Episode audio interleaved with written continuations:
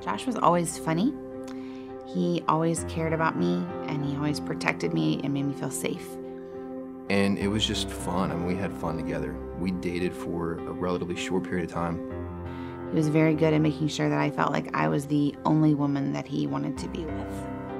Um, didn't have a whole lot of money, so we'd hang out and window shop at Target. I mean, that's all we really had. It was just being together. And I was very uh, intentional about praying and asking the Lord if this was who He wanted me to be with. And I was okay with being single. And I think that's when He walked in the door and um, God gave me Josh as my husband. Um, the first six months of marriage was great.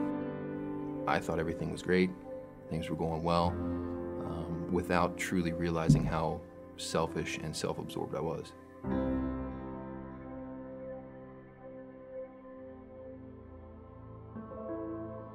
About the six month mark, the gut feeling of something being wrong came out, and I found that Josh had an addiction to pornography.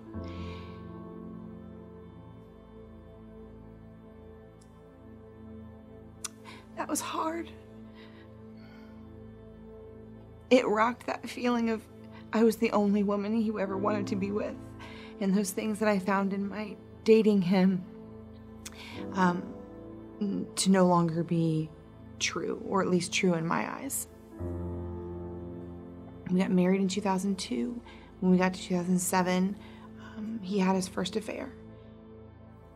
We tried to seek minimal help through that while maintaining our pride um, and our secrets. And we kind of pretended like things were better for a while. For me, wanting to maintain sin, it was easy to justify the sin through uh, my own doubts. And so I'd continue to justify my doubts because I wanted to continue living in sin. That sin took a hold of him. Um, it made him a different person. He was mean. And um, I just tried to make everything okay. And I was scared. Um, because I'd always taught that it was okay at this point if you wanted out to get out. But I, I didn't feel that peace of getting out. So I stayed in. So, as a, as a way of placating uh, Susie for a while, uh, we attempted counseling. And attempted is probably a very inappropriate word to describe it. Um, I went as a way of just getting by, knowing what I'd wanted uh, as an end result, knowing that my intention was to craft a way out of the situation that didn't make me look as bad as I was, and where I could kind of tell people, you know, we did everything we could. February of 2011. Um, and that bad feeling came back. It all fell apart. We hit rock bottom. I pulled into a parking lot to see my husband's truck sitting outside of an apartment of another woman. And I continued in that, lying to myself that that this is what would finally fulfill me, make me happy. When he got home, I had him keep his bags by the door. I told him I knew. And to sit and have your husband beside you telling you that he wants to marry a different woman, be with another woman, is rough. I mean, you can't even. I was so numb, I don't even think I cried. And I told him, for once in your life, Josh, it's time to make the right choice and not the fun choice. And when he left the house, I said, I gave him the choice you be with her or stick with me and go to your parents and live there and we'll figure this out. And I told him, I'm not giving you a divorce. And I think of all the things I said, that was one of the main things that stuck out to him that I wasn't giving him a divorce. And if he wanted out, he was going to do the work, and I don't even think I'd sign it. and that's where the healing began.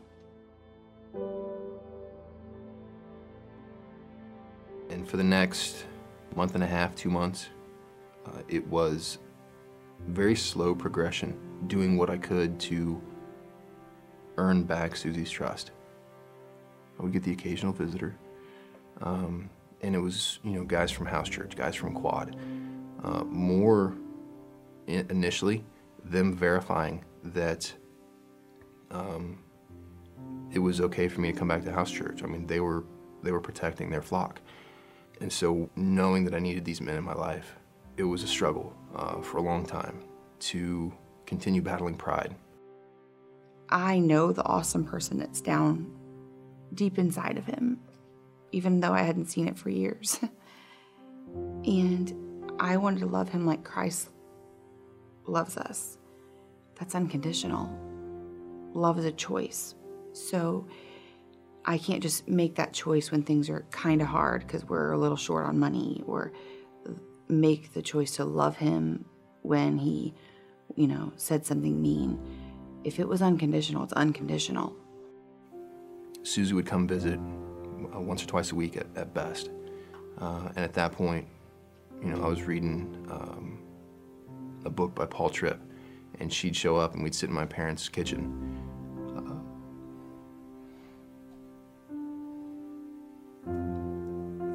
Would just read. Um, I wasn't at the point yet where I was able to form my own opinions about the matter. I just knew this is what I need to do. I think the biggest thing that I saw in Josh was him being broken, um, his pride being broken when all of our friends now know everything we've hidden for the last nine years. Finally, um, moved back into the house end of April. And still at that point, it was sometimes uh, every hour sending a text to friends saying, it's, I need prayer.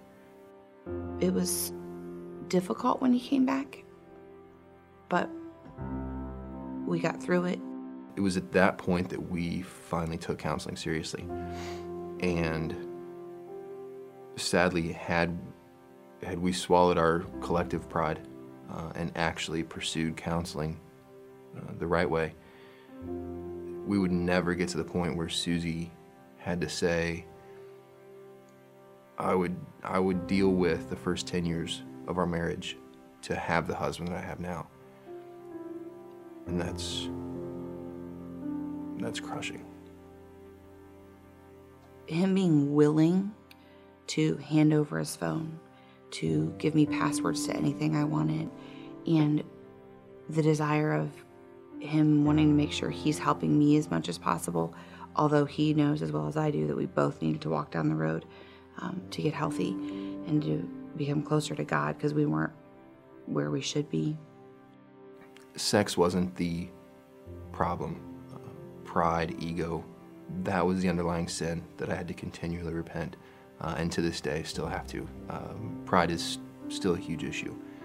Um, so for me, re repentance is an everyday thing.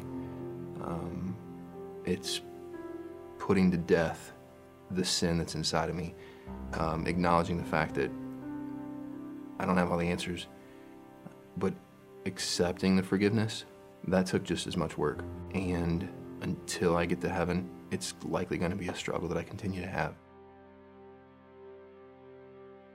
My marriage now is fun and it's enjoyable and I'm not walking on eggshells any longer, which is wonderful after years of that. I don't always have to make love a choice because I love Josh and he's the man that I always wanted to be married to. So I can definitely see uh, God's hand doing the gentle prodding, the um, sometimes rough pushing. Is when I look at uh, the story of Jonah and God puts a specific call in Jonah's life. And Jonah does absolutely everything he can to avoid it. God patiently waits uh, for his childish antics to be over, uh, while at the same time drawing him back. After Jonas finally relented, uh, and tapped out and said, I give up, you see almost the exact same wording from God. It's like God said, You can run as much as you want, I still have something for you to do. So for me, that's pretty awesome. I don't know what it entails, but I know that our story doesn't end with us. I'm excited to see where it goes.